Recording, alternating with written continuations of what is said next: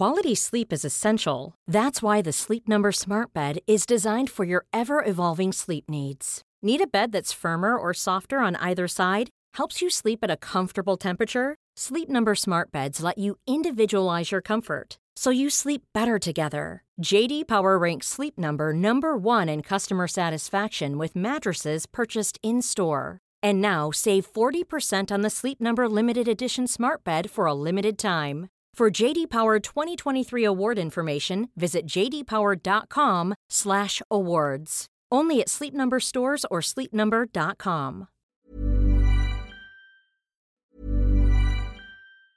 Hey, I'm Ryan Reynolds. Recently, I asked Mint Mobile's legal team if big wireless companies are allowed to raise prices due to inflation. They said yes. And then when I asked if raising prices technically violates those onerous two-year contracts, they said, "What the f- are you talking about? You insane Hollywood ass." So to recap, we're cutting the price of Mint Unlimited from $30 a month to just $15 a month. Give it a try at mintmobile.com slash switch. $45 up front for three months plus taxes and fees. Promo rate for new customers for limited time. Unlimited more than 40 gigabytes per month. Slows. Full terms at mintmobile.com. Quality sleep is essential. That's why the Sleep Number Smart Bed is designed for your ever evolving sleep needs. Need a bed that's firmer or softer on either side? Helps you sleep at a comfortable temperature? Sleep Number Smart Beds let you individualize your comfort so you sleep better together. JD Power ranks Sleep Number number 1 in customer satisfaction with mattresses purchased in-store. And now save 40% on the Sleep Number limited edition Smart Bed for a limited time. For JD Power 2023 award information, visit jdpower.com/awards. Only at Sleep Number stores or sleepnumber.com.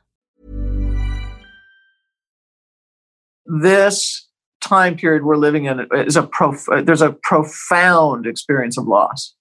Loss of physically being able to be next to each other. We have loss of opportunities. We have the, there's loss of life.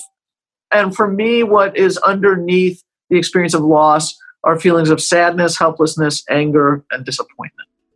If there's a time to be gentle with yourself and to be gentle with people that you're sheltered with or your loved ones, boy, is this time ever a time to be gentle and compassionate. Hello, and welcome to the Not Perfect podcast. My name is Poppy Jamie, a recovering perfectionist and the founder of award winning mindfulness app Happy Not Perfect. Like the app, this show is about hitting pause and taking time to look after our mind and soul. In this series, I explore how we can make life better in 2020. How can we reduce stress, enjoy life, bounce back from setbacks, and get in flow? My guests will be sharing their expert advice, and I hope you join me on the journey. Our theme music is courtesy of Mindstream. Visit mindstream.com to learn more about how their music and environments help you sleep, relax, focus, and move, or find their music on any streaming platform. Let's crack on with the show. This is an extremely special episode of the Not Perfect podcast because we are recording live with the Arts Club. And I'm delighted to welcome a guest who I'm fully obsessed with, Dr. Joan Rosenberg. Welcome in all, and she's recording from LA. Yes, thank you so much. I'm uh, both honored and humbled. So, Joan is one hell of a woman. Not only is she a world leading psychologist, TED speaker, but she's also the author of the book 90 Seconds to a Life You Love. And I finished this book last week and it has massively reassessed how I understand my emotions. And I can't wait to dive into it here. So, like with all my interviews, I start with the first three questions. Joan, what is your favorite quote at the moment? Yeah, I, I have to uh, drag it out, but it's the one by Viktor Frankl. It has to do with uh, our ability to choose our attitudes. He was uh, he wrote the book Man's Search for Meaning, and uh, he lived through the Holocaust. And one of the things he talked about was the important the, the one thing that couldn't be taken away from a human being was their ability to choose their attitude. And that that really is my favorite quote, especially given the times we're in right now. What's a life lesson you've been reminded of recently? Oh, this is hard too. at the at the age of 24, um, a relationship I was in ended, which meant that I had to leave where I was living and uh, there I was working at the university at that point, and there were three positions that were cut at the university, one of which was mine. So I was without home, I was without relationship, and I was without work. The three most important ways we identify ourselves. And at that point, uh, m- my sense was that security was an illusion. It was it was uh, it, it fleeting, if you will, and and this notion that anything could happen at any time. And I'm I'm again I'm quite reminded of that in this day and age when where where any so many things have been taken from us just in a flash. So it's a, it was a hard lesson then. It's a hard lesson now. And then, what was your perspective from going through that lesson? In and how did you come through it? Um, I, uh, well, how did I come through it? Uh, it was a period. There was a downturn in the economy, so it actually took me uh, two years to find work. Uh, and I, again, I've, I found a place to live, and and but I, I was doing odd jobs. I was I was painting homes. that was finding whatever I could find to to do. So probably it made me a little bit scrappier, and uh, it made me sensitized to this whole idea of, of vulnerability. Mm. And and so there were uh, really important learnings that I it, it, probably helped me not take things for granted in life.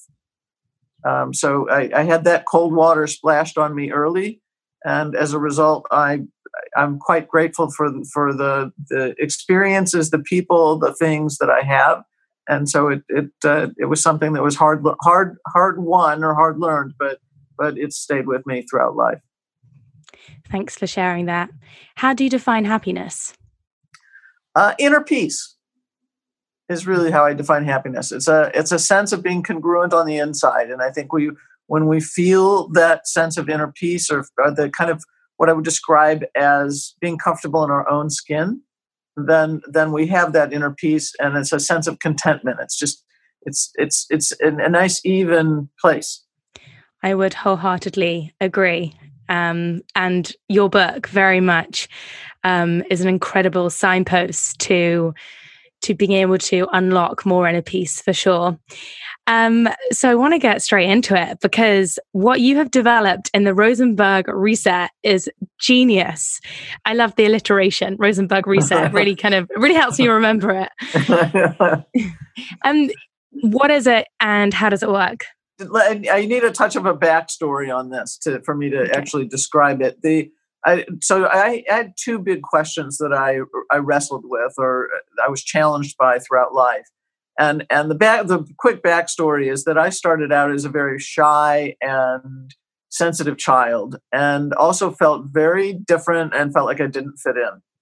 Didn't understand it, but look over my peers. They're laughing. They're together. They belong. They seem so confident, and I just didn't have any of that. So the big question, the first big question that happened for me is, how does one develop confidence?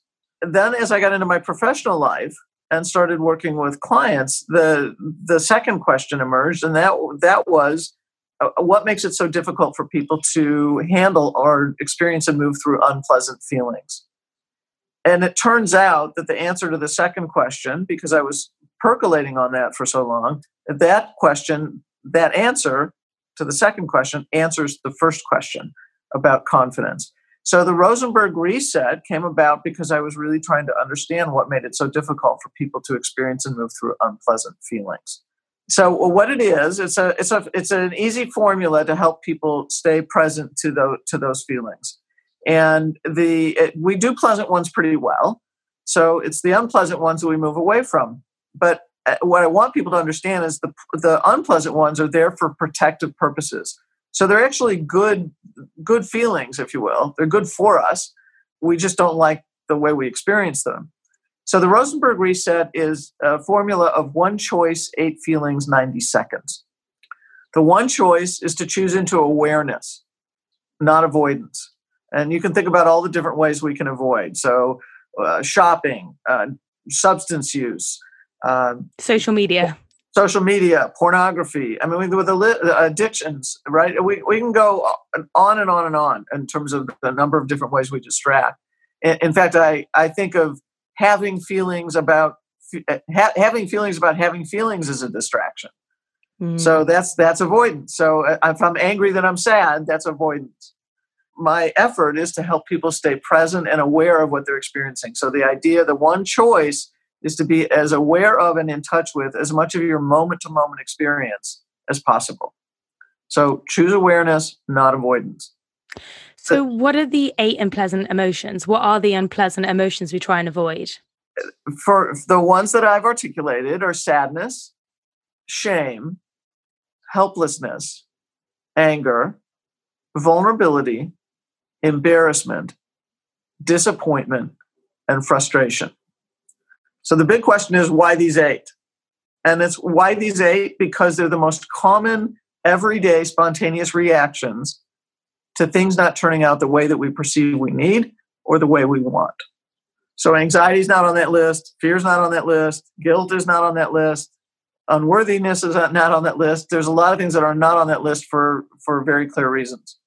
I was fascinated in your in your book when you went into how we all use anxiety way too much. We'll say, "Oh, I was just feeling really anxious. I was feeling really anxious," and actually, it is just an avoidance of one of these eight unpleasant emotions. Why is that the case? Why do we use? Why do we overuse anxiety to describe essentially an, another emotion? Uh, I, I, I think we both misuse and overuse the words fear and anxiety.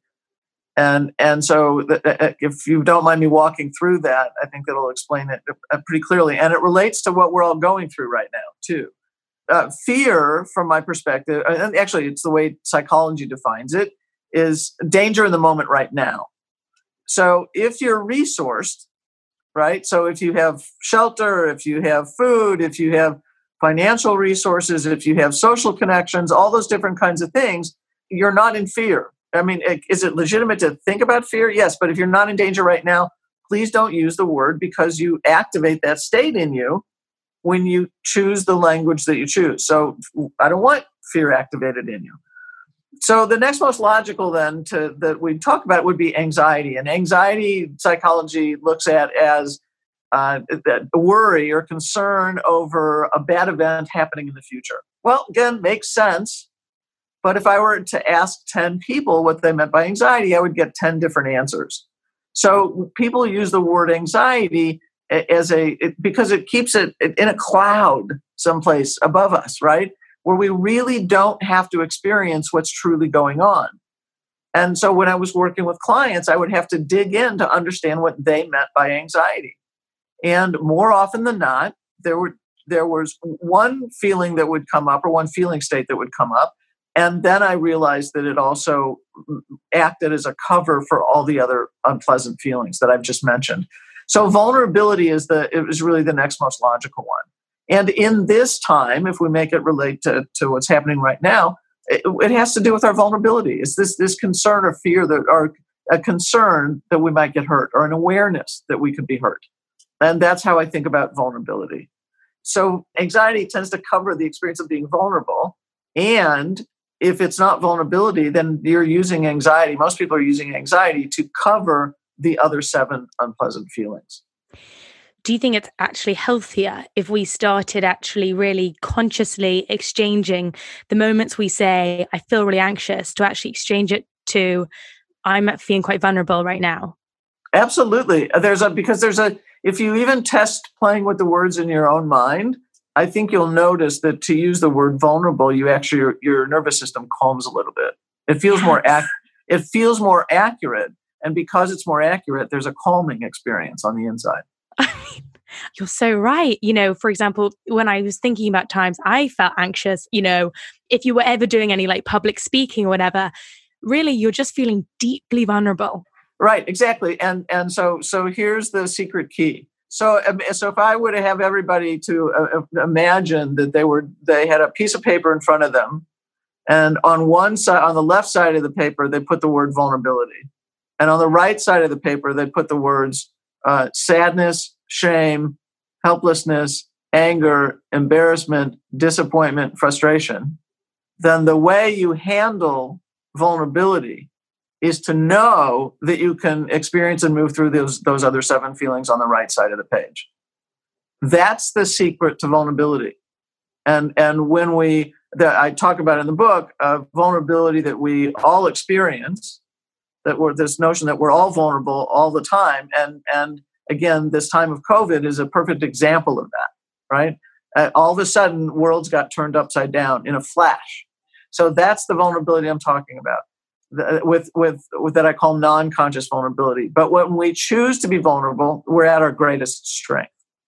And how do we again in both cases, how do we handle the vulnerability? By knowing we can experience and move through those other seven feelings. So let's talk about how right. does one move through it without panicking and retreating and trying to avoid. Right. So it's the one choice, eight feelings. Now, now 90 seconds. 90 seconds is the kind of the the key for me around this.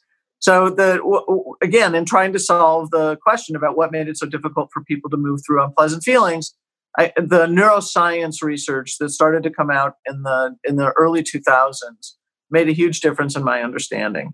And one of the b- big things that uh, is talked about in that literature is that most of us come to know what we're feeling emotionally through bodily sensation.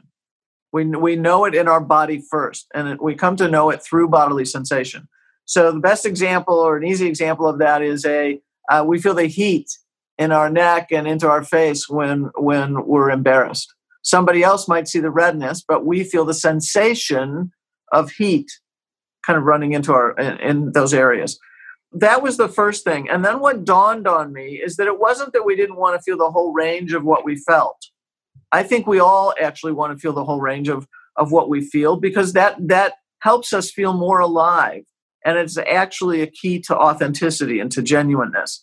And uh, because when we cut off 50% of what we feel, then we're not being genuine, we're not being authentic so the, the second thing then was all right what i became aware of is that what we wanted to avoid was the bodily sensation that helped us know what we were feeling emotionally not that we didn't want to feel it we didn't want to feel the bodily sensation that helped us know and so the 90 seconds part is uh, uh, dr jill bolte taylor harvard trained neuroscientist wrote a book called my stroke of insight and in that book she makes the observation that when a feeling gets triggered, there's a rush of biochemicals into our bloodstream that activate bodily sensations.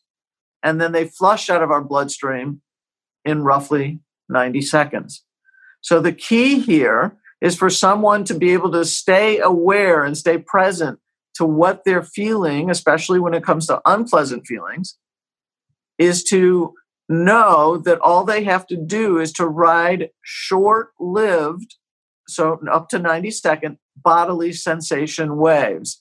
And what I make uh, at the point in the book over and over is that it's one or more. It's not just one wave. So I want you to surf as many waves as you need to surf from an emotional standpoint, these bodily sensation waves, so you can stay present to what you're feeling.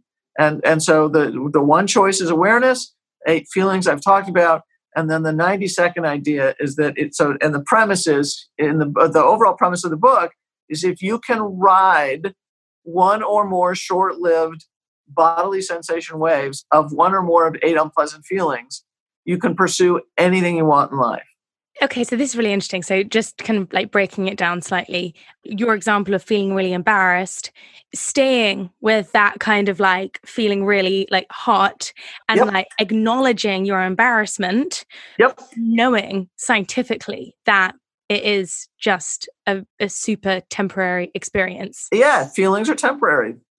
Yes, they're transient. They don't they don't stay. We have the experience that they linger, but but they actually don't. So what what is that experience then? For example, let's say you get broken up with and you're it, it's like you can't get rid of the heartbreak and it doesn't uh, and your brain I'm just... in. I understand that. Yep. so yep. so what's happening there? So what's it, so there's there's there's three things I outline three things in the book and and what I talk about there is anytime we repeat certain thoughts or repeat memories then everything that's associated with those thoughts or memories comes back. So if there's certain feelings that are associated with those memories, then you're going to activate, you're going to fire off in your body once again the feelings that are related to the memory or to the thought. So then we get the quality that it lingers because we keep on repeating the thoughts or the memories. That's one. The second way it seems to linger is what scientists or psychologists call thought suppression. So it's the I'm not going to think about that. And, and and by the way, it doesn't work. It actually makes you think about it more. So if I told you to not think of a, a zebra that has green and brown spots, you'd think about it because you have to think about the thing in an effort to not think about it. It doesn't work ever.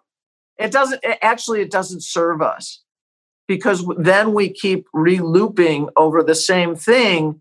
And, and I think the, the, the relooping is, it doesn't allow us to move through it. So the stiff upper lip just has us pushing stuff down. And I have a friend, so this is serious. I have a friend that says what doesn't get emotionalized gets physicalized. Mm. So now we've got stomach distress, or we have a pain in our neck, or a pain in our back, or something hurts, or whatever it might be. So, because, why? Because we're suppressing the emotion, we're suppressing the energy that's tied to that. And what we want is we want it to be fluid, we want it to be moving through.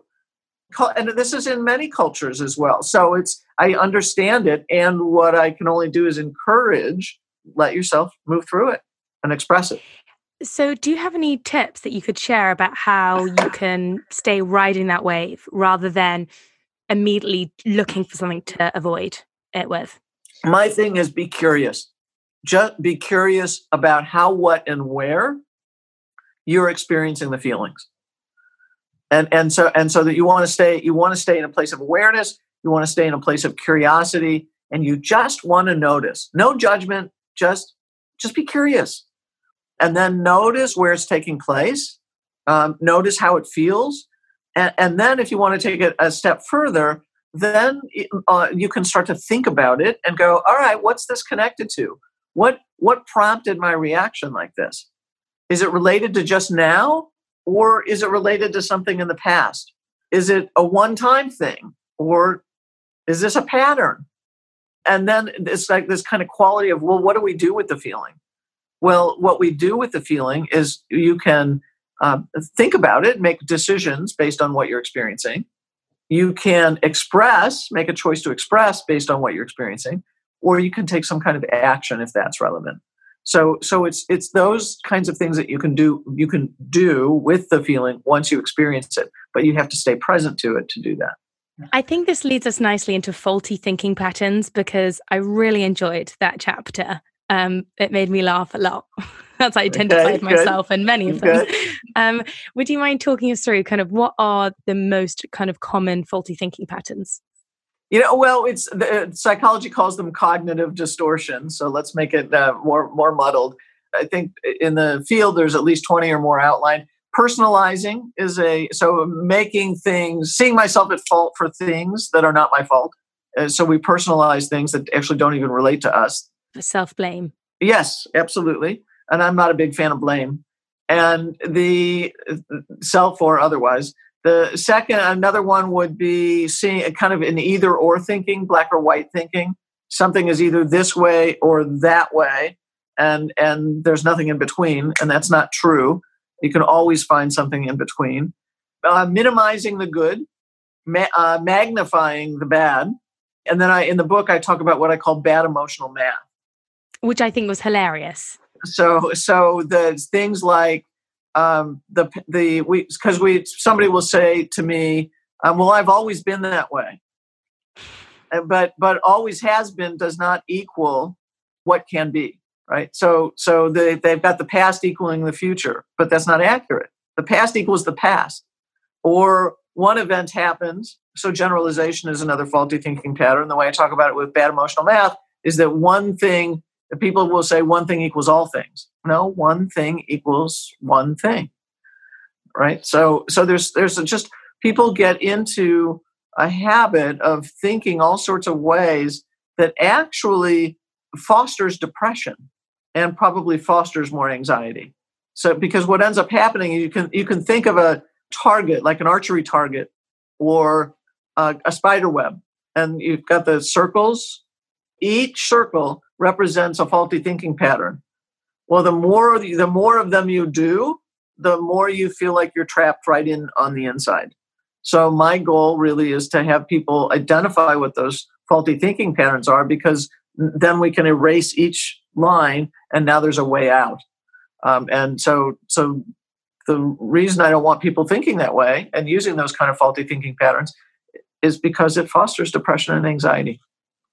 And why does it become so easy to have faulty thinking patterns where we self blame or we think everything is going to be like this the whole time or we've bad emotional math or we overgeneralize? Like, why does it even happen? You know, that that's probably more from childhood history. That that we eh, we were brought up a certain way and we were treated certain ways and we we in, incorporated or intro the psychology introjected the the experience and the and the thinking. And then we start to lead our lives as if how we were treated initially that those people were the authority on how we can be or who we really are.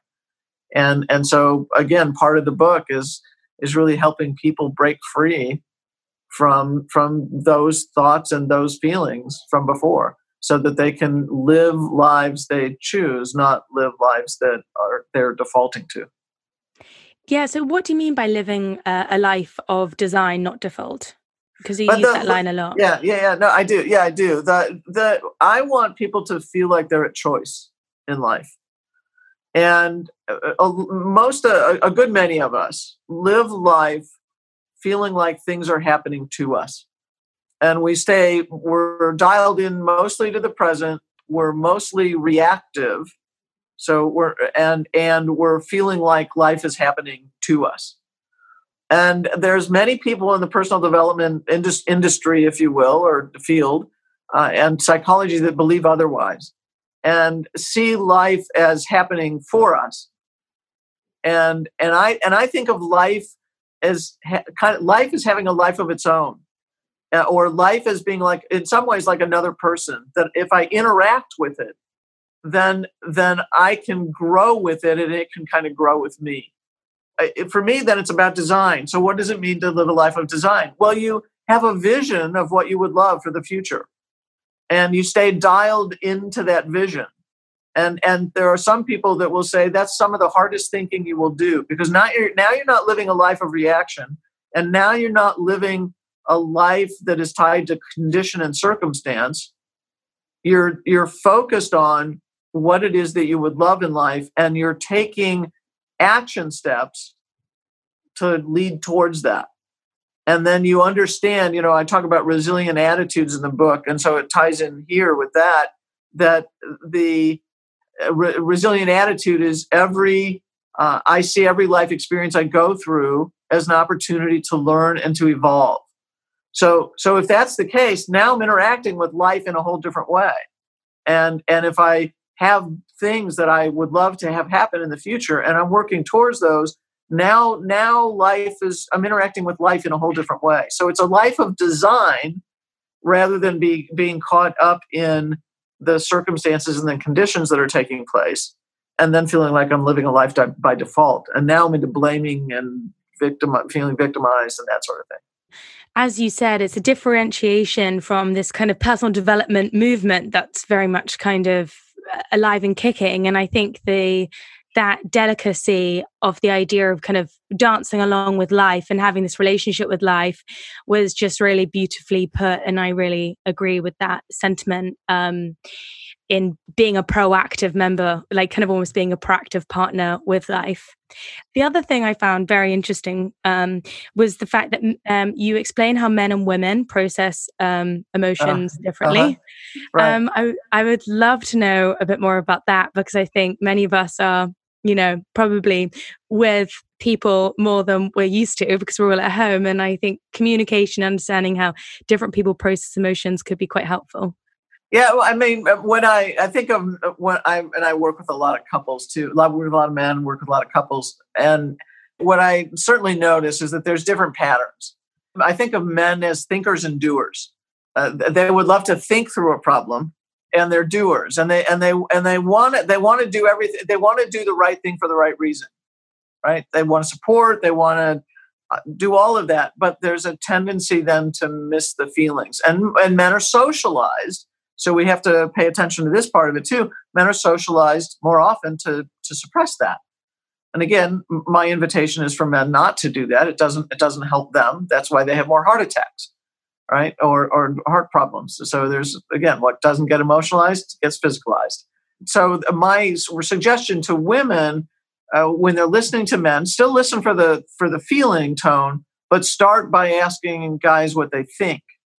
Uh, and then listen for the feeling tone and respond to the feeling tone after you hear the what kind of what's what's that mix is. Women, when they speak, often ask questions instead of make statements, which, by the way, confuses guys and drives them a little bonkers. So, if you're in the habit of knowing what you really want and you actually have a statement to make instead of a question, make the statement as, instead of asking the question because asking the question confuses the guys. Uh, Can you give us an then, example? Um, sure. Easy, easy one is I want to go eat Italian for dinner. And I look at you, my partner, and say, What would you like for dinner? it's, I mean, super easy. Uh, I know I want Italian. Let me say I want Italian, right? So uh, uh, there's a great Italian restaurant around the corner. I want to go. I want to go there again, right? I could say that as opposed to just ask the ask the question. That the, then the guy says, "Well, you know what? Um, I'd love to have some sushi." And now you're at odds. At, at, at sushi? Why did you say sushi? Now they're into an argument, right? It doesn't have to happen that way. So women say what you want when you know what you want. Say what you mean, and a- make the statement instead of ask the question. So there's two other places this this gets a little wonky in terms of the way men and women communicate men tend to hear feedback from women as criticism. As soon the moment the feedback that hits, instead of it being information, the moment it hits the eardrum of the guy, it becomes criticism. Wow. It's rare that a guy would say no. Um, but so men have to learn how to sort that out and go, oh, the woman has my best intentions in mind. She's trying to give me information to work with, not criticism because the criticism then leads to the guy feeling bad and then it leads to the guy um, having the sense that he is bad. So it just it just leads down this path it's really horrible in the relationships. And then the flip side is guys when you're listening to women women want their feeling i know you want to problem solve but women want to have their feelings responded to. So the problem solve for you is to respond to the feelings first. In fact, I would say that for both sexes, that the most effective way to feel heard and to feel listened to and to feel understood is that both partners respond to the feelings first. Can you give us an example of responding to the feelings first? Like, how would you communicate better when you're feeling emotional? You you you're coming home from work and we're having this conversation about something that was very frustrating for you. And and it and there's certain things that have to get worked out. And my tendency as a guy might be to respond would be to say well have you considered x y and z? Or why don't you do x y and z? And instead the response would be wow i get why that's leaving you pretty frustrated. Mm. Or, geez, I can see how that's upset you. Mm-hmm. Something that simple makes a massive amount of difference. And now the, the problem solving can unfold naturally. Or then you can look at the guy and say, you know what? I, thank you. Uh, thank you for kind of acknowledging that. Let's figure out what I need to do. And now you get to the problem solve. So it's the, the simplest way of remembering this is feelings first you practice feelings first in your relationship, watch your relationship change. Just that quickly. That's great. I feel like a lot of us will be practicing that trick. Just to move on to um, grief and to, to, discuss that in slightly more detail, because I think it's sure. highly relevant to what we're experiencing now. And you did, you recorded a really captivating video on it. And you were the first person to really identify that maybe the sentiment we're feeling right now during this corona change is grief, not anxiety, perhaps. Um, would you mind expanding on that further? Sure. I, yes. What what what I got in touch with is, uh, uh you know, I we California sheltered in place pretty quickly, and so what I got in touch with early on was that this time period we're living in is a prof- there's a profound experience of loss, just profound losses, and the list is would be too long to go to go on. But um, we have a we have loss of employment. We have so we have loss of wages, loss of work. We have loss of physically being able to be next to each other. We have loss of opportunities. We have the, there's loss of life. It, it's the loss of of uh, a predictable world as we knew it. Right. I, I mean, the list just keeps going on. So for me, not only is there that concern about our vulnerability, could, how we could get hurt, but it's it's just layered on top or fused throughout with this experience of loss. The, the, there's big celebrations happening in, in, both Christian and Jewish communities right now, or and Muslim communities, I think too. It's like nobody can be with each other. Mm. And for me, what is underneath the experience of loss are feelings of sadness, helplessness, anger, and disappointment. And it's also a time of, of shock where people feel oh, kind of overwhelmed or dazed or confused or and when you come out of shock, you tend to have those feelings of sadness, helplessness, anger, and disappointment. It's like let yourself just be present to those feelings. They're accurate, they're true. And be and it's like this if there's a time to be gentle with yourself and to be gentle with people that you're sheltered with or your loved ones, boy, is this time ever a time to be gentle and compassionate. Are there any practices that you do to kind of help remind yourself to remain compassionate? Because, you know, obviously you wrote this book before we knew anything right was, you know right. we didn't know this was all going to unfold. And you know in your book you write how kind of grief and loss can be so disguised. You know we can think we could be thinking that we're feeling something else but really underneath that feeling there's all sorts of kind of grief and loss that we go through as human beings. Yeah i'd love to know any practices that you engage in that help you remain compassionate to yourself. I think the first is to help people understand, uh, so that to lead towards the compassion is that many times when you're using words like but that I call grief signal words, words like um, if you're pessimistic, I think of that as a grief signal word. If you're sarcastic a lot, I think there's grief underneath that. Uh, sarcastic in a mean way. Uh, it, it, I think there's grief underneath that. Uh, uh jealousy, holding grudges, uh, bitterness. Uh, there's a there's I think 14 or 15 that I talk about in the book. Mm. Um, and I underneath every one of those to me is just grief sadness, helplessness, anger, or disappointment. So the first thing is to understand that when you're having a strong reaction, and especially if the reaction is out of proportion to what's taking place in the moment, then then I would say probably there's some feelings of helplessness underneath that, and it might be tied to something in the past.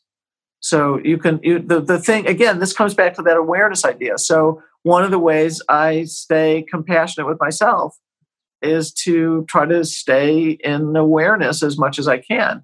And and there are certain situations where I know I have tender spots, mm. right? And where where I boy this I, historically I will I will get a little reactive. I'm not a reactive person by nature, and but I know that I can be triggered. So those spots, those kinds of patterns, if you will, or life patterns, then I just it's like I go into it going, all right, kind of check yourself here it's like you know that this can trigger you. So just like start slow, be gentle, just and and so I I will do self talk as a as a way to help me out in those kind of situations. So one is staying in awareness. Another is is reminding myself of gentleness. A third, or being aware of tender spots, um, speaking kindly, and and and if stuff gets really rough, or, or I would I wouldn't want to put it at the last, but I might reach out for help and and say, hey, then look at call a friend and say, hey, check me on this. You have a really great tip in the book about exchanging I for your name when you're talking to yourself. Oh, right. Yes. Yes. I think the if I recall correctly, the work is by Ethan Kross, and and the idea is that you use your name as a way to help lead you to performing better in whatever the situation is. So, so it would be, uh, in my case, it would be say, "Hey, Joan, you, you got this. just just chill. You you know, Joan, you can you can pull this off. You've done it before. You know, go for it, Joan. Right. So so it'd be using my name, but talking to me in the third person. It, it does work. Uh, in fact, I think my understanding is the basketball player LeBron James uses it. It's, it's like you got this, LeBron. Go for it, dude. Right. So it's, um, so when what ends up happening is we get a little bit of psychological distance when we use our own name and when if if I say I, sometimes the performance gets worse. So if you use the third, if you use your own name, then you get a little bit of psychological distance or distance, and uh, and then it helps you perform better. And you can think of using it like you would talk to uh, kind of you'd give wise counsel to a friend, and but instead the wise counsel you're giving is to yourself, your own best friend. I love it. I used it yesterday and I was like, this is oh. such a good trick. Oh, good. good Thanks, good. Dr. Joan. You're so welcome. um, so, before we open up to the questions that have been sent sure. through, I would love to um, ask you to finish um, the sentence I start. Okay, sure. The first thing in the morning, I. Uh, I express gratitude. Uh, I wake up. I'm grateful for. Uh, I'm breathing. Um, so the first thing I do is is express gratitude. The second thing I do is to grab a journal and write intentions and kind of who I want to be for the day. Before I go to sleep, I. Same thing. I express gratitude. In this case, it's reviewing the day, uh, seeing where I where things went I considered wonky or things that I considered wins, because uh, I think it's important to acknowledge the wins, and uh, and then uh, ending with gratitude. Best piece of advice I've been given is very early on in my life, I was told to lead with my heart. It stayed with me. It's been a, in fact, it actually moves me to tears a little bit to even say it. I've just lived with that mantra for years. When I feel insecure, I. One is to be gentle with myself. The second is to reflect. The third is to turn to family or friends for help. As I've gotten older, I've realized life is about love, life is about connection, and life is about contribution. Couldn't agree more. If you really knew me, you would know. Uh, you would know my loving heart. You would know how much I love to serve. And you would know how much I love to laugh. Oh, thank you. That's so brilliant. Um, so, um, epic answers. Um, I'm just going to read out some of the questions that we've received. Um, um, someone asked in the heat of the moment what are the best tools to identify the correct emotion and respond better do not open your mouth when you're in the heat of the moment and the anger is rising you you you keep your mouth shut just ride the ride the bodily sensation wave.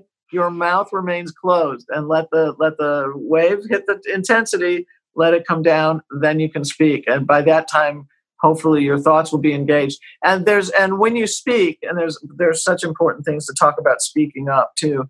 Um, when you speak you only come from a positive kind and well-intentioned place. And just like just like leading with my heart is is or leading with your heart is the uh, mantra for me it's like it, one of the base guidelines i use or foundational guidelines i use is everything comes from a positive kind and well-intentioned place that's a great, great, great advice. I've definitely fallen guilty of talking during the emotion wave. okay. um, next question. Um, what happens to our mental and physical health when we don't act authentically? Uh, I think a lot of things happen. I think there's more fatigue. I think there's more anxiety. Uh, and I know there's more anxiety, and I don't even have a question about that one. Uh, there's probably more depression. You move to an experience of what I call the toxic emotions where where again you're starting to feel the resentment and the anger and uh, bitterness and grudges and those kinds of things but again underneath that are the purer feelings it's what i call disguised grief uh, are those pure feelings of sadness helpless, helplessness anger and disappointment.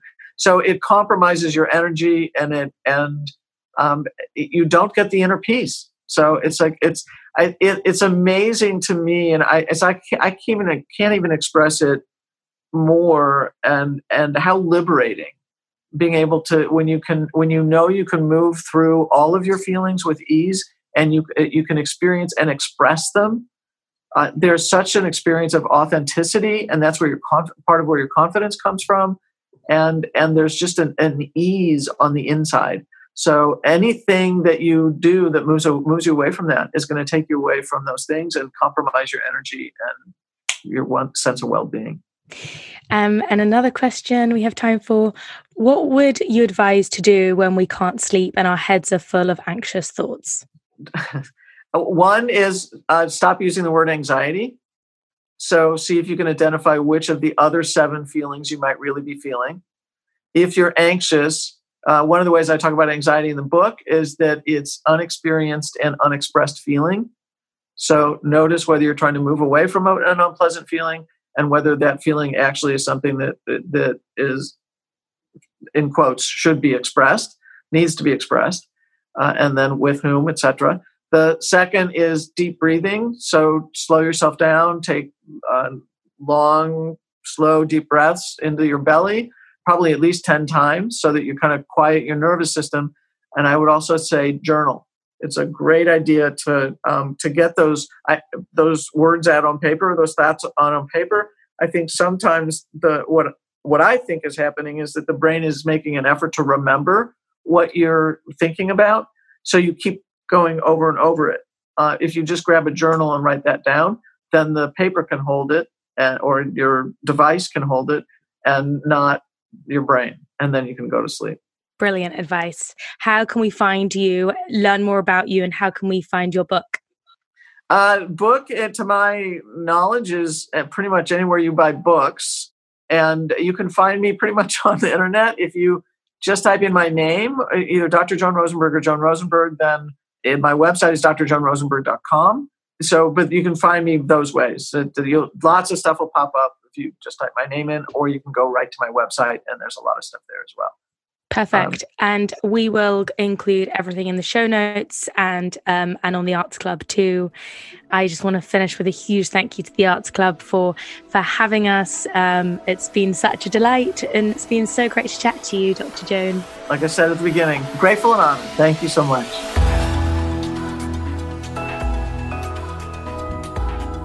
That's it for today. Thank you for listening. Of course, it would be amazing and very appreciated if you wouldn't mind hitting subscribe and sharing this podcast. You can find me at Poppy Jamie on Instagram. DM me questions or any guest suggestions. I'd love to hear from you. And also, if you have a moment, download Happy Not Perfect. It's my mindfulness app that helps you manage stress, anxiety, sleep and ultimately makes you feel happier every single day in less than five minutes. See you next time, sending you lots of love and energy. Till then.